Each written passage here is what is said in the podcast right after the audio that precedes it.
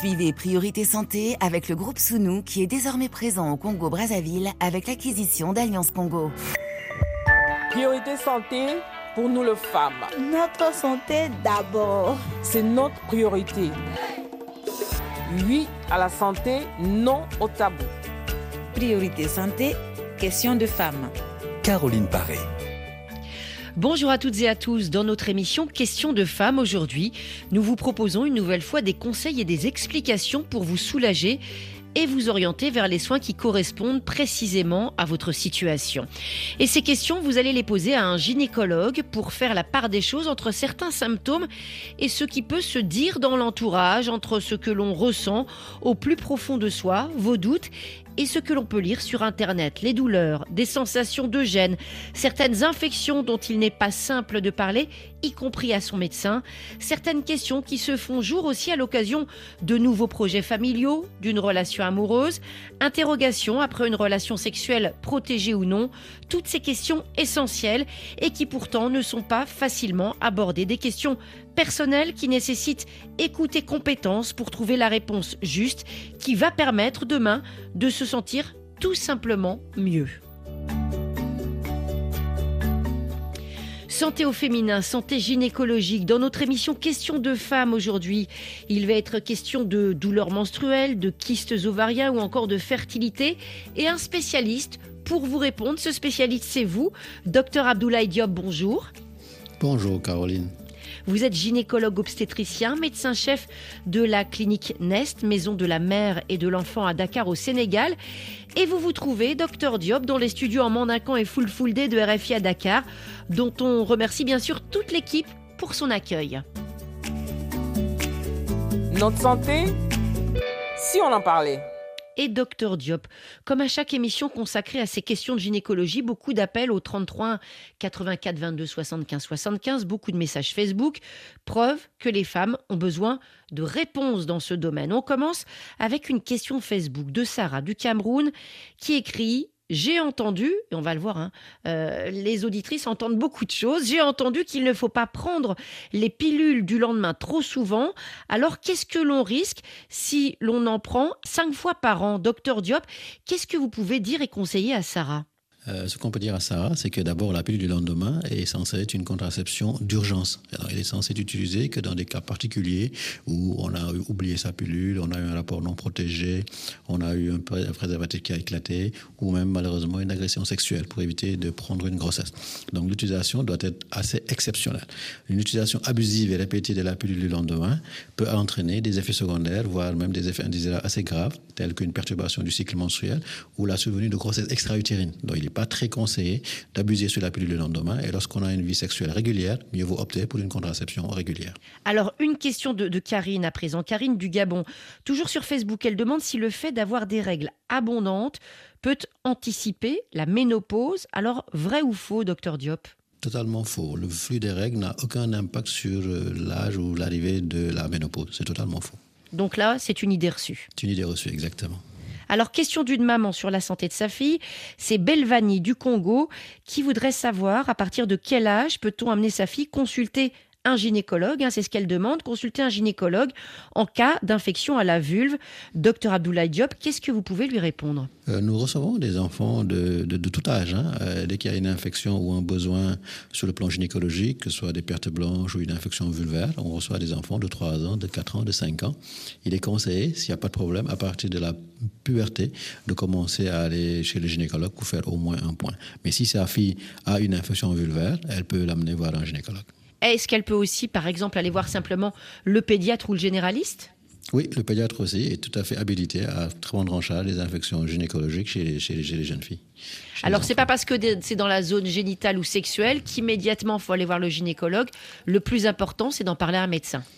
Oui, là, le, le prime abord, si l'enfant a un problème sur le plan gynécologique, il faut en parler à son pédiatre de 0 à 12 ans ou de 0 à 14 ans. C'est lorsque le problème semble un peu plus sérieux ou s'il y a eu un échec du traitement, là qu'on peut aller vers un spécialiste. Mais le premier abord, c'est le pédiatre ou le médecin généraliste de la famille. Alors, autre question. Nyomba en Guinée demande comment avoir une bonne hygiène intime sans détruire la flore vaginale. Alors, cette question de la toilette, hein, on le sait, ça préoccupe beaucoup de femmes, docteur Abdoulaye Diop. Peut-être d'ailleurs à cause de toutes ces publicités et ces affiches pour les produits d'hygiène féminine. Exactement. Et le meilleur service qu'on peut rendre à sa, zone intime, à sa flore intime, c'est de la laisser en paix. Il faut éviter les bains intimes intempestifs. Il est recommandé de n'utiliser que de l'eau ou du savon ordinaire à raison d'une fois par semaine maximum. Éviter donc les bains intimes intempestifs. Éviter l'utilisation de savon ou de gel intime comme c'est souvent dans la publicité un peu partout. Euh, laver, porter des culottes en coton, euh, les laver régulièrement et les faire sécher au soleil ou bien les repasser. Éviter le port de sous-vêtements ou de vêtements trop serrés, tels que les jeans serrés, les pantalons serrés, les pantalons en nylon, etc. Et si jamais on a une perturbation de l'aspect des pertes blanches, ne pas hésiter à les consulter rapidement pour éviter une aggravation. Et aussi, évidemment, éviter les rapports protégés, les rapports non protégés plutôt, ou bien le multipartenariat sexuel. Voilà, tout de suite. Euh, on va écouter des femmes puisque c'est le moment euh, d'écouter la palabre au féminin.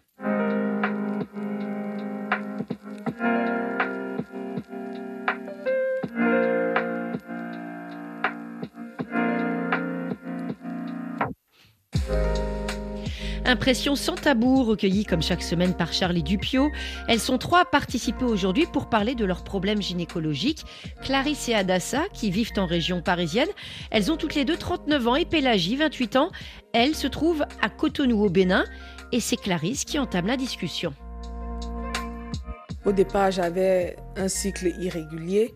Après le cycle irrégulier, le les règles sont devenues carrément absentes. Ça faisait trois mois, parfois six mois.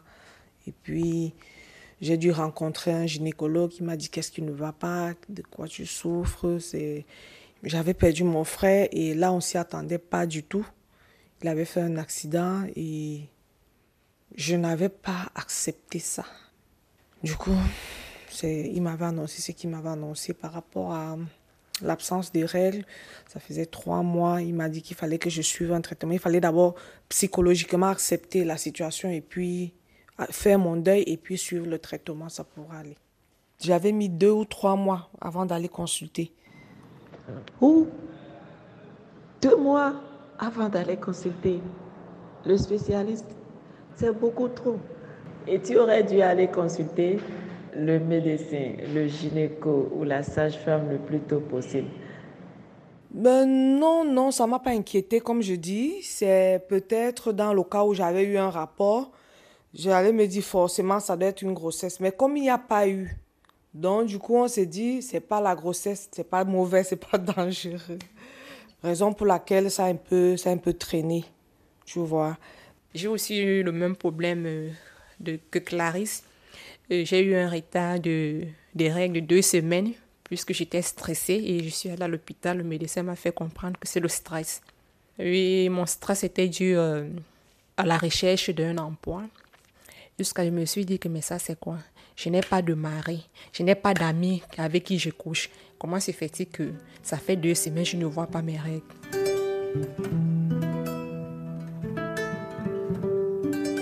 Les pètes blanches parfois qui sont odorantes. Parce qu'on nous a toujours dit, les femmes ont toujours des pètes blanches. Je ne sais pas si c'est vrai, mais quand c'est jaunâtre, quand c'est abondant et quand elles sont aussi odorantes, c'est qu'il y a un souci de santé et qu'il faut consulter. Les pètes blanches, ça arrive à toute femme, je pense. À toute femme. Et précisément, c'est quand j'ai été enceinte, voilà, c'est quand j'étais enceinte que cela m'est arrivé ou quand je vais à la consultation, après la consultation, la sage-femme me dit généralement, voilà, euh, vous avez des pètes quelquefois euh, jaunâtres. Et quand elle voit ça, généralement, ce qu'elle fait, c'est qu'elle me fait des prescriptions médicales, euh, des lotions pour mes toilettes intimes. Comment tu penses que tu aurais pu attraper peut-être un microbe qui, qui aurait causé ces pètes jaunâtres-là? Parce qu'on sait que la femme est un peu délicate. Quand elle va dans les toilettes publiques, il faut faire attention. Il faut pas faire pipi, couper et tout. Du coup, est-ce que tu sais comment ça a pu arriver? À vrai dire, je ne sais pas comment cela s'est arrivé, les pètes jaunâtres, je ne sais vraiment pas et je n'avais pas eu de réflexe de demander. Il faut aussi dire que je n'aimais pas trop fouiller. Dans, je n'aimais, il y a certaines, certaines expressions, certains sujets, voilà, qui demeure tabou même entre la patiente et la sage-femme. Je n'avais pas demandé. En fait, c'est parce que euh, tout ce qui concerne la sexualité en Afrique et plus précisément dans certaines régions, c'est des, des, sujets vraiment tabous. On n'arrive pas à aborder le sujet publiquement avec des étrangers. Même si c'est ton médecin, même si c'est une sage-femme qui te consulte. Mais à la base, quand tu arrives, tu ne peux pas tout de suite le faire. Tu ne peux pas tout de suite dire au médecin, oui, voilà, j'ai des pertes blanches. On est un peu gêné. Oui, parce que tu te dis, le, le, médecin aura une image de toi, d'une personne peut-être frivole, peut-être d'une personne, euh, je ne sais pas, sale. Quand on dit frivole, euh, par exemple, on se dit peut-être en ayant plusieurs partenaires qu'une femme peut attraper ce genre de maladie. Du coup, on n'arrive pas à en parler il faut déjà qu'un climat de, confiance s'installe suffisamment pour que tu arrives à lui poser ce genre de questions.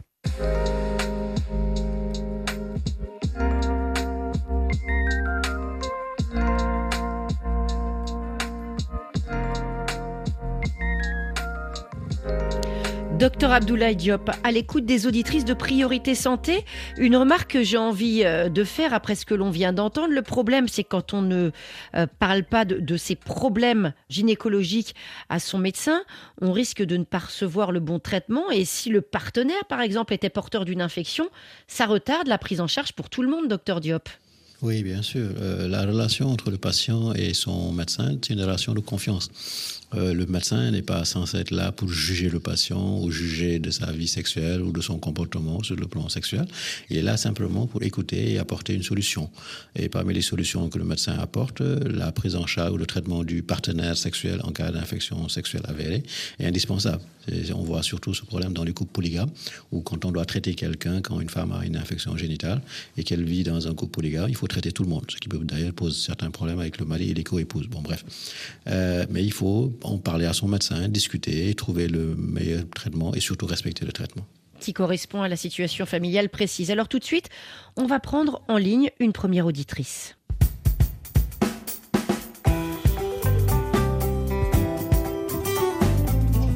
RFI à Dakar, 92 FM. Et on vous retrouve Ndaï Fatou, bonjour. Bonjour. Alors Ndaï Fatou, vous nous appelez pour des règles douloureuses. Euh, cela dure depuis combien de temps? Euh, Depuis mes 13 ans et demi. Aujourd'hui, j'ai juste 30 ans. À chaque fois que je les vois, euh, je reçois des symptômes, genre des maux de tête, et tout mon corps me fait mal, et parfois même j'en perds l'appétit. Et les douleurs, je les ressens très fortement au niveau du bas-ventre. Votre cycle menstruel, Fatou, il est, il est régulier ou non? Il est, il, est, il est, irrégulier. Et vous êtes sous contraceptif? Oui, je suis sous contraceptif euh, depuis euh, des années. L'implant au niveau du bras.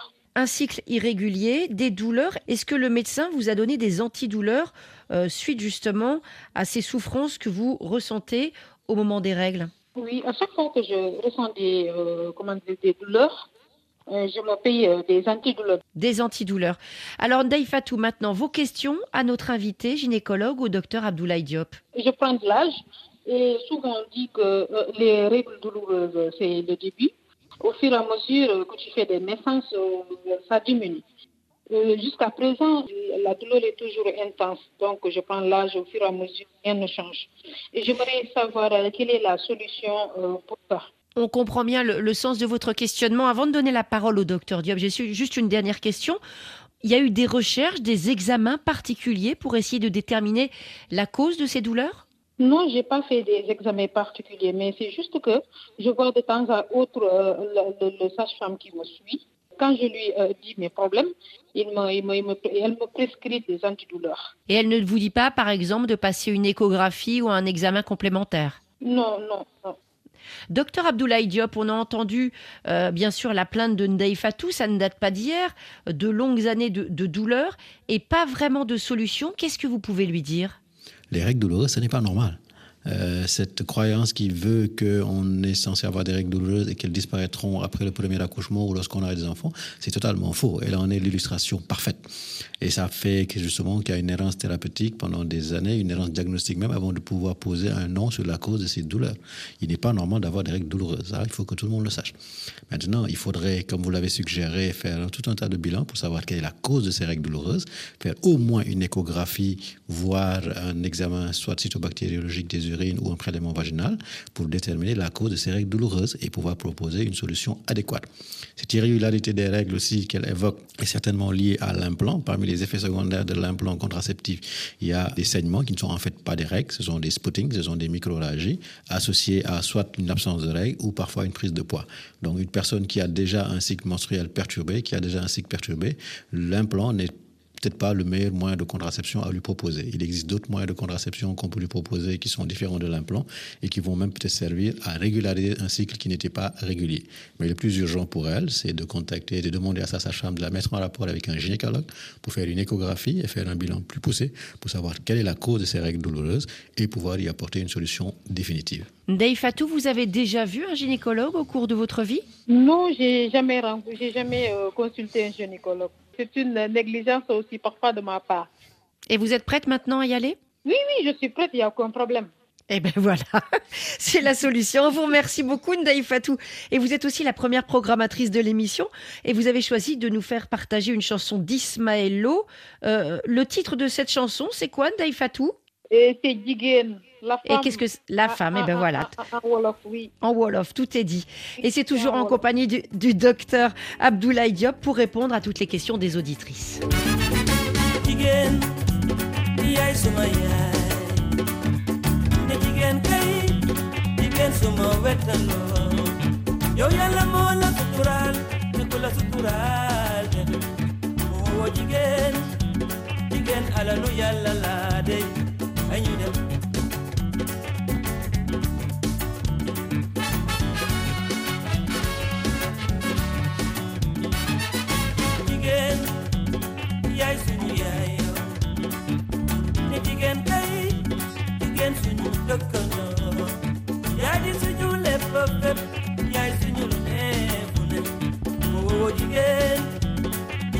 Jigéen alalu yàlla laa dey añu dem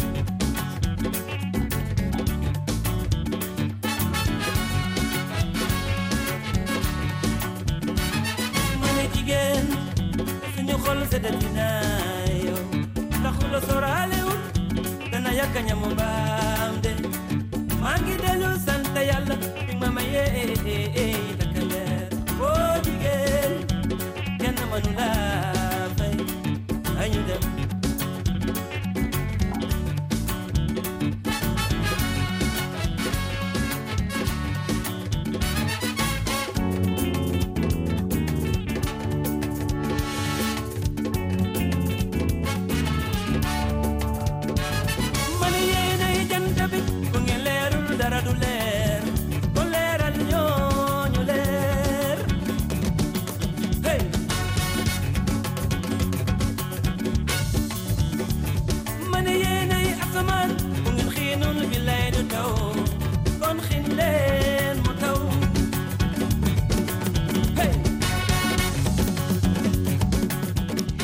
Et on se retrouve pour la suite de notre émission Questions de femmes sur RFI. Priorité santé, c'est toujours avec vous, docteur Abdoulaye Diop, gynécologue obstétricien, chef de la clinique Nest à Dakar au Sénégal.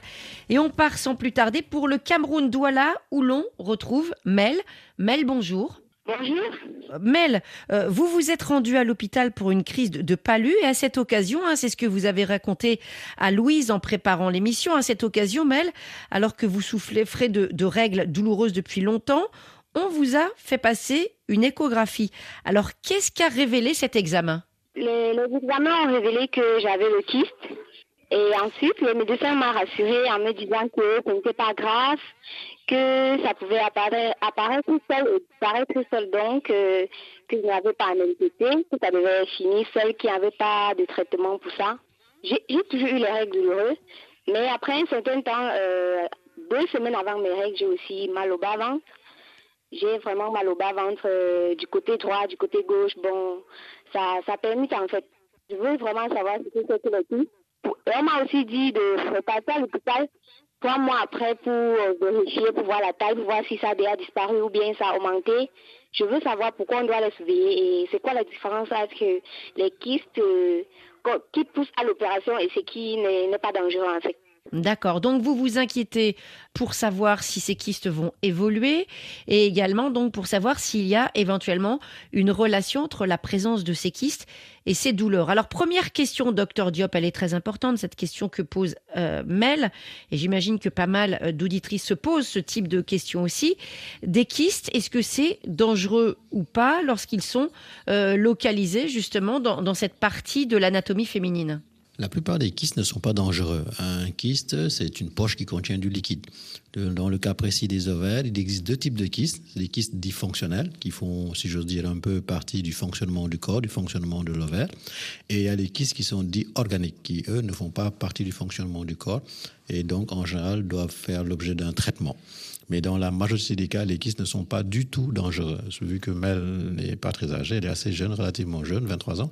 Donc, euh, son kyste est probablement un kyste fonctionnel, en tout cas, ne doit pas être très dangereux. Cette symptomatologie qu'elle décrit avec des douleurs intermittentes, euh, soit à droite, soit à gauche, en 15 jours à peu près avant les règles, correspond à des douleurs d'ovulation. 15 jours avant les règles, c'est la période d'ovulation. Et c'est chaque un mois sur deux, les ovaires fonctionnent. Ce mois-ci, l'ovaire droit, le mois suivant, l'ovaire gauche. C'est pour ça qu'elle ressent ces petites douleurs-là au niveau des ovaires, moment principalement de son ovulation. Et de temps en temps, ce kyste, qui est probablement un follicule qui a un peu trop grandi, peut apparaître, mais habituellement, ça ne pose aucun danger. Le seul problème, c'est les douleurs que ce kyste peut créer et qu'elle relate en ce moment. Et le suivi à, à trois mois, justement, pour l'évolution de son kyste, c'est quelque chose de plutôt raisonnable?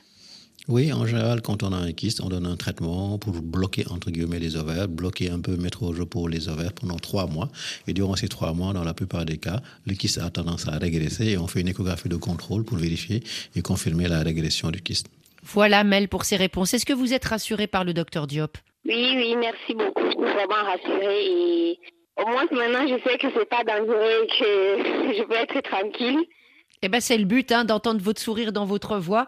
C'est beaucoup mieux après qu'avant. En tout cas avec vous, Mel Adouala. Très bonne journée. Et on part maintenant pour le Mali.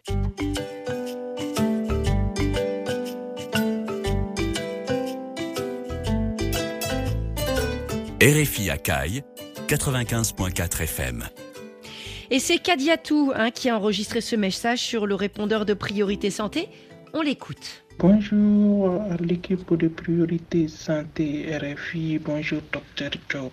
je suis marié il y a cinq ans de cela. J'ai une coépouse dont celle-là a cinq enfants et la dernière a deux ans.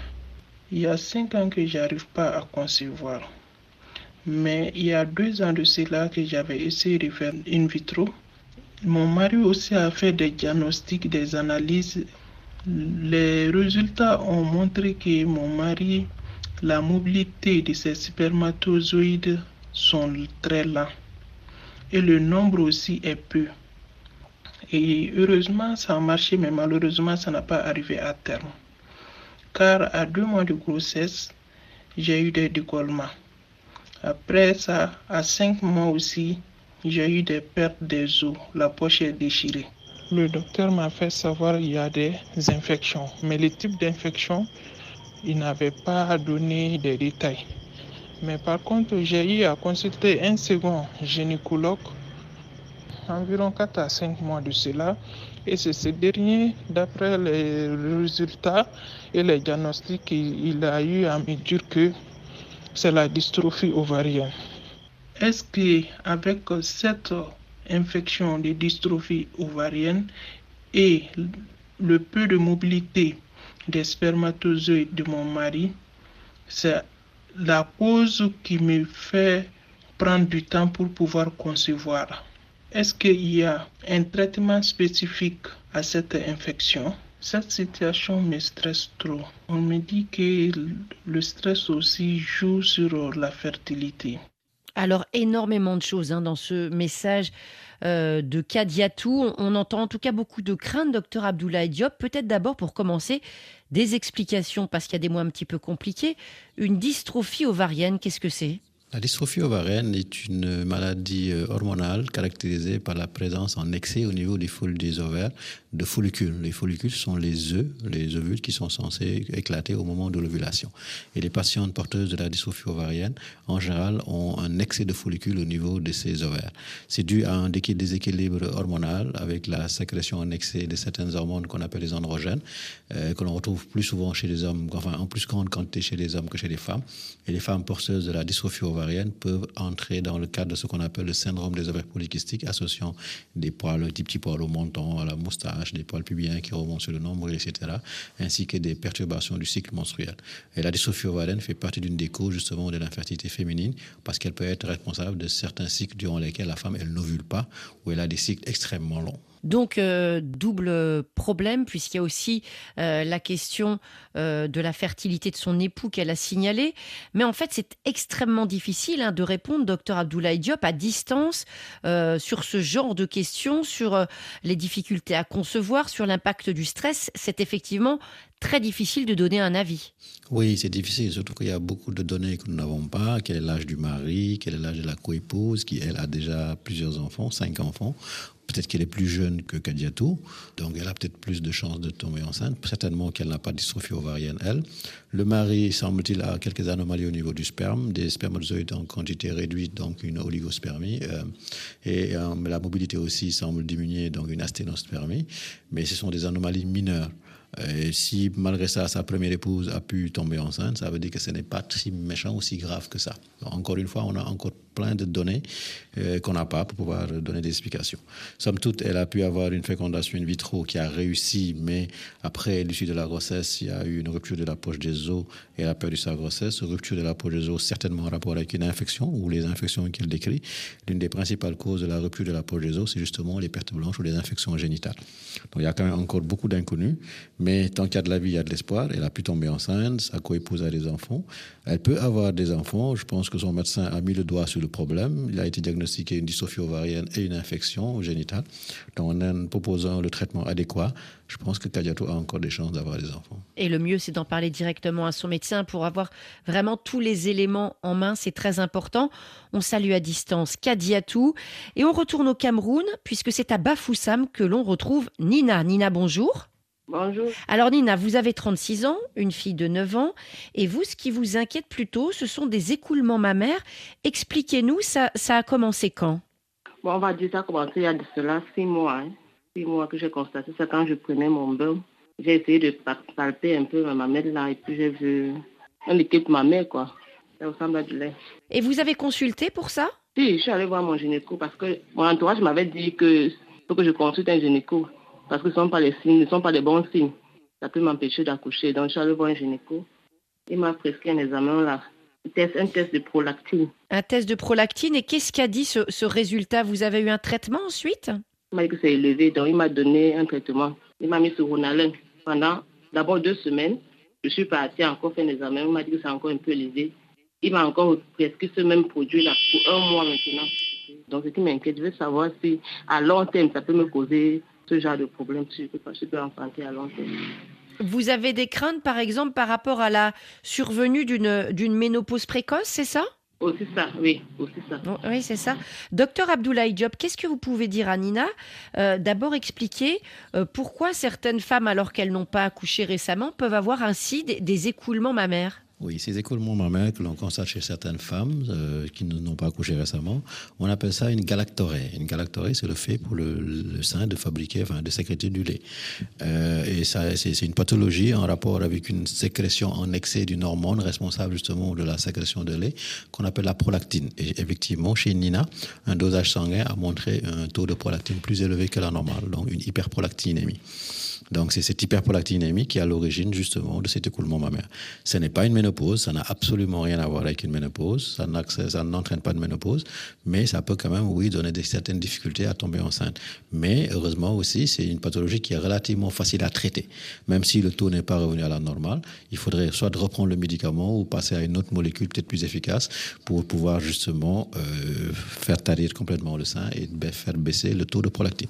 Tout en sachant que euh, ce qu'on oublie, c'est qu'il y a certains certains médicaments qui peuvent être à l'origine de cette galactorée ou de cette hyperprolactinémie, notamment certains médicaments que l'on prend pour traiter des douleurs abdominales, les médicaments anti-ulcéreux, certains médicaments pour les intestins peuvent justement être à l'origine d'une augmentation du taux de prolactine. Donc la prise en charge, en plus du médicament que l'on donne pour faire baisser ce taux de prolactine, on doit voir un peu quelle est la cause présumé de cet effet d'hyperprolactinémie pour pouvoir lui proposer un traitement adéquat et définitif. Nina, est-ce que vous prenez un traitement pour justement, comme disait tout à l'heure le docteur Diop, un autre médicament qui pourrait justement avoir euh, causé ces euh, écoulements mammaires? Oui, c'est vrai que de temps en temps, j'ai les, les, remontées gastriques. J'ai pris, on m'avait prescrit beaucoup de traitements par rapport à ça. Vous avez pris des traitements pour des douleurs abdominales, des douleurs gastriques. C'est ce que disait le docteur Diop avant, c'est ça? Oui, oui, oui. Et, vous l'avez signalé à votre médecin, justement, quand vous avez eu cette prise en charge par rapport aux écoulements mammaires? Non, il ne m'a pas posé la ah. question, donc je ne pouvais pas imaginer. Donc, la prochaine fois que vous allez le voir, signalez-lui. De toute façon, on va dire, hein, docteur Diop, c'est toujours essentiel de le rappeler aux auditrices. Quand on va chez le médecin, on rappelle toujours tous les médicaments que l'on prend parce qu'il peut y avoir des interactions faut toujours dire à son médecin quels sont les autres médicaments que l'on prend, quels sont les autres traitements que l'on suit, parce qu'il peut y avoir des interactions médicamenteuses. Et même si on a des antécédents particuliers, il faut le préciser à son médecin, pour ça peut avoir un impact euh, sur le traitement ou sur le diagnostic qu'il va poser. Et c'est là, on, vient bien de l'entendre avec vous, hein, vous aviez pressenti qu'il y avait effectivement la prise d'un autre médicament qui pouvait tout simplement être l'explication au problème. On remercie beaucoup Nina pour cette question et on part tout de suite pour la Côte d'Ivoire.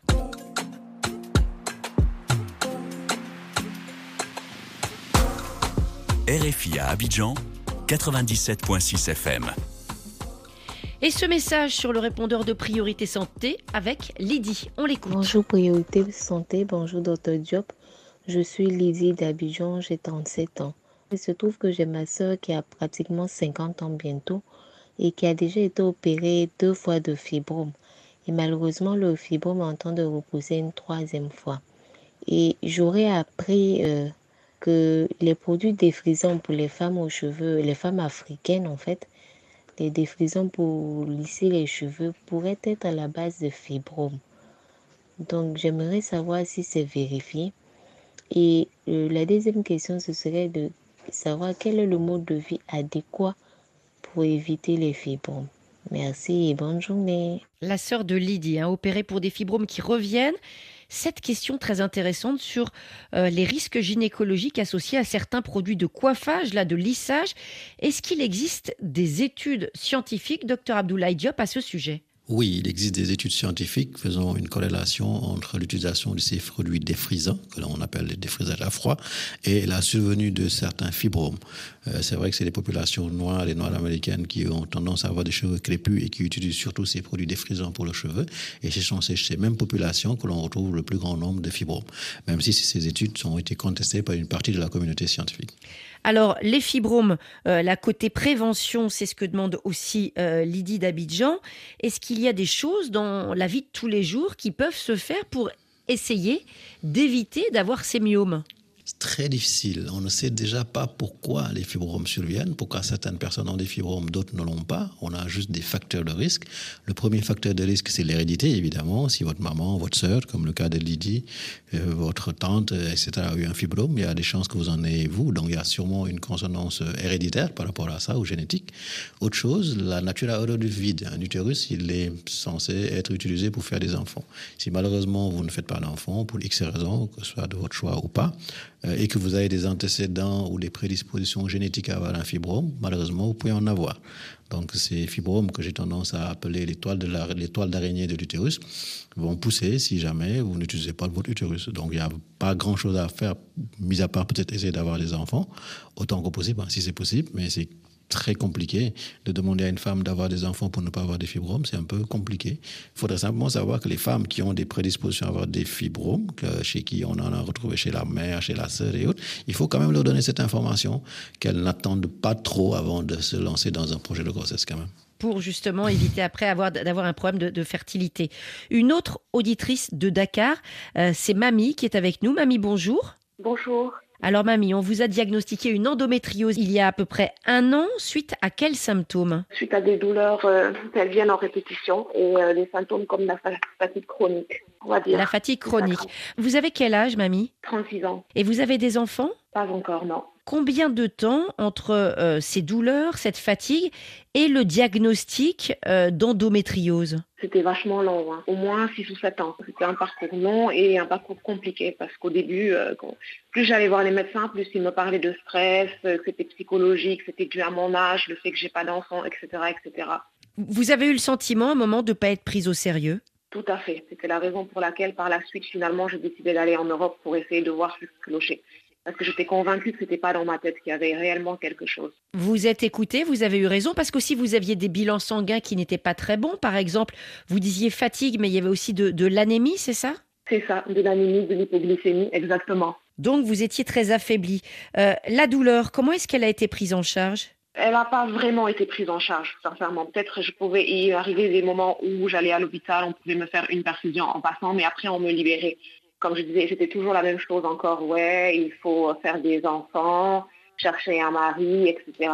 C'est dans votre tête, c'est le stress, éviter le stress, alors que je me tuais à expliquer que c'était pas dû au stress, il y avait réellement quelque chose qui clochait. Et aujourd'hui, vous avez quelle prise en charge? Aujourd'hui, je suis obligée de faire la navette entre le Sénégal et la France pour ça. Et encore, ma- j'ai des médicaments, mais comme il n'y a pas vraiment de traitement, je continue à avoir les douleurs pelviennes que j'ai. Et quand elles sont répétitives, je suis obligée d'être hospitalisée pendant une semaine, une semaine et demie, comme c'est le cas fréquemment, pour un peu avoir la paix, en tout cas, pendant au moins une semaine remplie. Alors, euh, un problème qui n'est pas résolu loin de là, mamie, vos questions au docteur Diop. Voilà, donc moi, c'est pour savoir qu'est-ce que je peux faire pour que les- les- les douleurs pelviennes chroniques que j'ai diminuent. Et on imagine, mamie, que vous souhaiteriez peut-être aussi maintenant être prise en charge directement euh, chez vous, non? Exactement. Et savoir surtout par rapport à la prise en charge si maintenant ça a changé. Est-ce que les médecins maintenant posent plus rapidement le diagnostic de l'endométriose ou c'est comme c'était euh, il n'y a pas très longtemps? Docteur Abdoulaye Diop, on- entend, on entend mamie qui a été en, en longue, ce qu'on appelle une errance diagnostique, euh, beaucoup de douleurs d'ailleurs. Il y a aussi énormément de femmes en, France hein, qui souffrent d'endométriose. Pendant très longtemps, on leur dit c'est dans votre tête, madame, rentrez chez vous. Maintenant, ça commence vraiment à être mieux pris en charge. Mais ce dont a souffert mamie, énormément de femmes le connaissent. Oui, exactement. C'est ce que nous disions à l'entame de l'émission. Avoir des règles douloureuses, ça n'est pas normal. Il faudrait se donner la peine de faire un bilan, de faire des investigations pour voir quelle est la cause de ces règles douloureuses et éviter à la patiente cette errance thérapeutique, cette errance diagnostique qui, en moyenne, dure 5 à 7 ans, surtout dans le cadre de l'endométriose. Et souvent, justement, les patients ne sont pas très pris au sérieux ou bien les symptômes sont un peu négligés et c'est des années de souffrance avant finalement de se rendre compte qu'effectivement, il y avait quelque chose derrière ces règles douloureuses, ce qui est assez dommage. Mamie, est-ce que vous avez pris par exemple un traitement hormonal pour essayer euh, de lutter contre ces douleurs ou pas du tout? Oui, par exemple, là, je suis sous, euh, je suis sous pilule depuis un an, un an et euh, une pilule qui s'appelle Faluger, qui n'existe pas actuellement au Sénégal. Mais ça a arrêté les règles et tout ce qui est saignement, mais par contre, ça n'a pas arrêté les douleurs. Docteur Abdoulaye Diop, avec mamie, on entend deux choses. Non seulement l'errance diagnostique, mais aussi une certaine impasse thérapeutique, parce que les douleurs, elles sont toujours là. Oui, les douleurs sont là, probablement parce qu'on est resté très longtemps avant de prendre en charge cette endométriose. Si dans l'entame de, de- de ces douleurs, dès la puberté, on avait commencé à donner des médicaments pour traiter ça, peut-être qu'elle ne serait pas dans cet état de douleur chronique. Donner des médicaments, donner des pilules pour pouvoir bloquer les règles est une solution, euh, une demi-solution. Au moins, elle n'a pas ces douleurs liées aux règles, surtout qu'elle n'a peut-être pas en ce moment de projet de grossesse, donc ne pas avoir ses règles, ça l'arrange à quelque part. Mais au- au-delà de ça, il faudrait aussi lui proposer un traitement pour nettoyer, entre guillemets, si j'ose dire, toutes ces lésions qu'elle a probablement à l'intérieur de son abdomen ou de son petit bassin et qui sont responsables de ces règles, de ces douleurs chroniques. Donner, il des médicaments pour ça.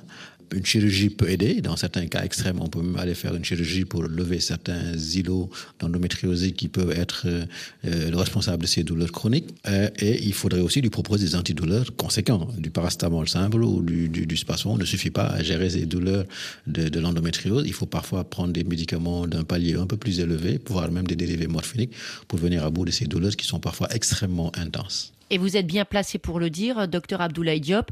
Au Sénégal, on peut traiter cette maladie maintenant. Au Sénégal, on peut traiter, prendre en charge, diagnostiquer l'endométriose et proposer une prise en charge adéquate. Vous en pensez quoi, mamie? Donc déjà, c'est, euh, je pense que ça, ça, ça, ça vaut le coup d'essayer quand même. En tout cas, moi, ça me rassure déjà. Qu'il y a au moins une solution à essayer. Ouais, exactement, c'est ça. Ben, on vous remercie beaucoup, mamie. Très très bonne journée à vous. On va prendre en ligne une dernière auditrice. Elle nous appelle du Mali. C'est Korotimi. Bonjour, Korotimi. Bonjour. Alors, vous nous appelez de Bougouni, c'est au sud Mali, et vous avez 32 ans, c'est bien ça? Oui. Alors, Korotimi, vous êtes enceinte de votre deuxième bébé, et on peut dire, hein, vous avez un petit peu peur, des craintes pour l'accouchement. Expliquez-nous pourquoi. Au fait, euh, lors de ma première grossesse, je peux dire que la grossesse s'est bien déroulée. C'est au niveau de l'accouchement que j'ai vraiment eu des problèmes. Parce que depuis le début, mon mari et moi avaient convenu que comme j'ai subi des opérations au niveau du sexe concernant l'excision, donc on a eu peur de l'accouchement. On avait décidé de passer par la voie césarienne, mais on n'a pas eu l'occasion de le faire parce que notre gynéco n'a pas vraiment pu nous donner ce qu'on voulait. Parce qu'elle nous a dit qu'au Mali, la, césarienne euh, volontaire ne peut pas se faire dans les hôpitaux publics, sauf si on décide de le faire dans les, dans les cliniques privées. Puis le coup, mon mari et moi avons laissé passer ça. Donc lors de l'accouchement, j'ai accouché avant d'être à l'hôpital. Donc il y a eu réparation du périnée. Donc la deuxième maternité maintenant, on craint si ça va pas être la même chose que la première. Il y a eu quel écart entre les deux naissances? Combien d'années? Mon garçon a vraiment euh, deux ans, huit mois maintenant. Est-ce que la cicatrisation était complète? Oui. Donc c'était réparé, cette déchirure du périnée? Oui. Aujourd'hui, vous vous sentez comment, Korotimi? Aujourd'hui, vraiment, j'ai peur. J'ai peur et puis j'ai toujours eu des douleurs après l'accouchement. À, chaque fois que je suis avec mon homme, il y a des petites déchirures qui me font vraiment mal. C'est après l'excision, quand j'avais vraiment 22 ans, on a passé à l'hôpital pour voir parce qu'il y avait une anormalité. Le, le, clitoris avait vraiment pris de l'ampleur. Donc quand on a été là-bas, ils ont vraiment enlevé ça, le tout. Aujourd'hui donc, euh, qu'est-ce que vous souhaiteriez pour cet accouchement, Korotimi euh, Vous mhm. souhaiteriez avoir une césarienne maintenant pour ce deuxième bébé? Oui, vu que la première ne s'est pas bien passée, moi je voulais vraiment que cette fois-ci que ça se passe par la voie césarienne, mais j'ai encore peur. Est-ce que c'est la meilleure décision? Parce qu'il y a des fils qui restent toujours, qui me font mal. Est-ce qu'aujourd'hui vous avez des assurances de pouvoir avoir une césarienne pour accoucher, Korotimi? Oui. Est-ce que le gynécologue vous a dit il, vous a dit, est-ce que vous pouvez même la programmer, dire voilà, quand je serai à terme, je vais aller voir le médecin et on va faire cette opération en toute sécurité pour moi. Et une nouvelle fois, on va pas vous dire, Kurotimi, accoucher comme les autres femmes, alors que vous avez d'immenses souffrances. Oui, il m'a vraiment assuré parce que cette fois-ci, on n'est pas allé dans, dans un hôpital public, mais on est allé dans une clinique privée. Parce que vous avez réussi à réunir l'argent pour le faire? Oui. Donc, euh, docteur Abdoulaye Diop, on entend ce témoignage de Korotimi. Encore une fois, énormément d'informations, une grande souffrance et des blessures toujours là depuis l'excision, une réparation, une première grossesse avec un accouchement douloureux et des craintes. On sent en tout cas qu'elle est entourée, Korotimi, pour que ça se passe mieux la deuxième fois. Qu'est-ce que vous avez envie de lui dire? Euh, de l'encourager déjà. C'est apparemment elle a subi quand même beaucoup de souffrances euh, avec son excision, cette réparation, les petites complications liées à son premier accouchement, la déchirure périnéale, et qu'elle a légitimement le droit de demander une césarienne pour éviter toutes ces souffrances liées à son accouchement. On sait que les mutilations génitales féminines sont responsables de douleurs extrêmement pénibles, extrêmement graves, extrêmement intenses, et de, déchirures très graves durant l'accouchement au niveau du périnée. Et donc, ce n'est pas demander une césarienne de convenance que de, vouloir éviter ces douleurs ou ces déchirures lors de l'accouchement. Il est tout à fait légitime de pouvoir avoir accès à ça pour éviter justement toutes ces complications. Donc, elle a vraiment le droit d'avoir son sa césarienne, même dans le public, pour euh, éviter toutes ces complications potentielles qu'il y aura au moment de l'accouchement dans ce périnée multicicatriciel et multi-déchiré. Euh, Je me permets ce commentaire, mais c'est quand même incroyable qu'on lui dise que c'est, on va dire, une césarienne de confort, alors qu'elle arrive avec ce tableau très très douloureux. Je pense qu'il y a un problème de dialogue entre elle et son médecin. Euh, soit il n'a pas pris la mesure de bien comprendre, ou elle n'a pas pris la mesure de bien lui expliquer peut-être le problème. Mais là, parmi les indications de la césarienne, il y a ces dystocies, dystocies des parties molles, euh, qui sont le périnée et qui peuvent survenir chez les patients ayant subi des mutilations génitales féminines. Et il est totalement indiqué, médicalement indiqué, de proposer une césarienne à ces patientes. Et ce n'est nullement une césarienne de convenance. C'est vraiment le médecin qui doit évaluer faire une bonne évaluation de la situation de la patiente. Le but de l'accouchement chez une femme, et ça, je pense que tous les gynécologues, tous les obstétriciens le comprennent ou doivent le comprendre, ce n'est pas d'accoucher obligatoirement par voie basse, mais d'obtenir un accouchement en bonne santé pour la maman et pour le bébé. Et si l'accouchement par voie basse pour la mère pourrait être responsable de douleurs futures ou bien de déchirures périnéales graves pouvant mettre en danger son pronostic, l'utilisation de sa vessie ou bien même euh, la, la, rétention des selles ou des urines, le médecin pour lui proposer une césarienne. Et ce n'est pas, encore je le répète, ce n'est pas une césarienne de convenance. Corotimi, après la naissance du bébé, euh, vous envisagez d'avoir euh, d'autres enfants, de prendre une contraception? Qu'est-ce que vous comptez faire? Non, je vais m'arrêter là vraiment. Deux bébés, c'est bien, la famille au complet, vous êtes contente? Oui. Oui. Eh bien, prenez bien soin de vous, Corotimi. On vous souhaite le meilleur, bonne continuation à toute la famille. Et donnez-nous des nouvelles hein, quand le bébé sera là. On, on espère que, que, tout, tout va très bien se passer. On vous remercie beaucoup hein, pour votre témoignage. Et vous avez aussi choisi de nous faire partager une chanson juste avant de dire au revoir au docteur Abdoulaye Diop. Un grand merci à vous, hein, docteur, au nom des auditrices de l'émission et de toute l'équipe de Priorité Santé. On se dit à très bientôt. Merci Caroline, et bien, ben, merci encore pour la confiance. Et merci à, à l'équipe de RFI Amandin il full full day pour l'accueil dans leur studio et ce choix de Korotimi et de son bébé. Eh bien, c'est Oumou Sangaré avec Yala.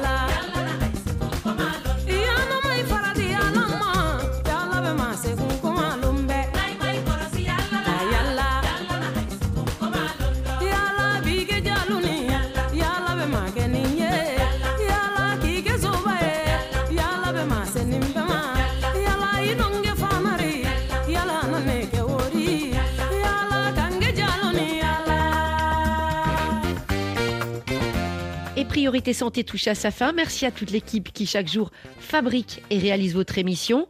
Ophélie Lassène et Louise Calédec, Didier Bleu et Laurent Philippot. À Dakar, Alassane Bireba, Adine Diagne et Malan Sonko. Lundi, dans Priorité Santé, nous parlerons du Covid-19, hein, la cinquième vague en Europe, Allemagne, Roumanie et la France, où le plan blanc pour les hôpitaux est déclenché désormais par les autorités sanitaires dans de nombreuses régions. Où en est l'épidémie? Quelle stratégie pour freiner les hospitalisations?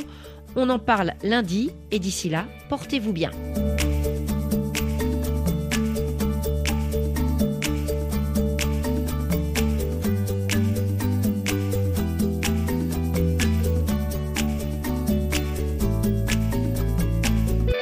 C'était Priorité Santé avec le groupe Sounou qui est désormais présent au Congo-Brazzaville avec l'acquisition d'Alliance Congo.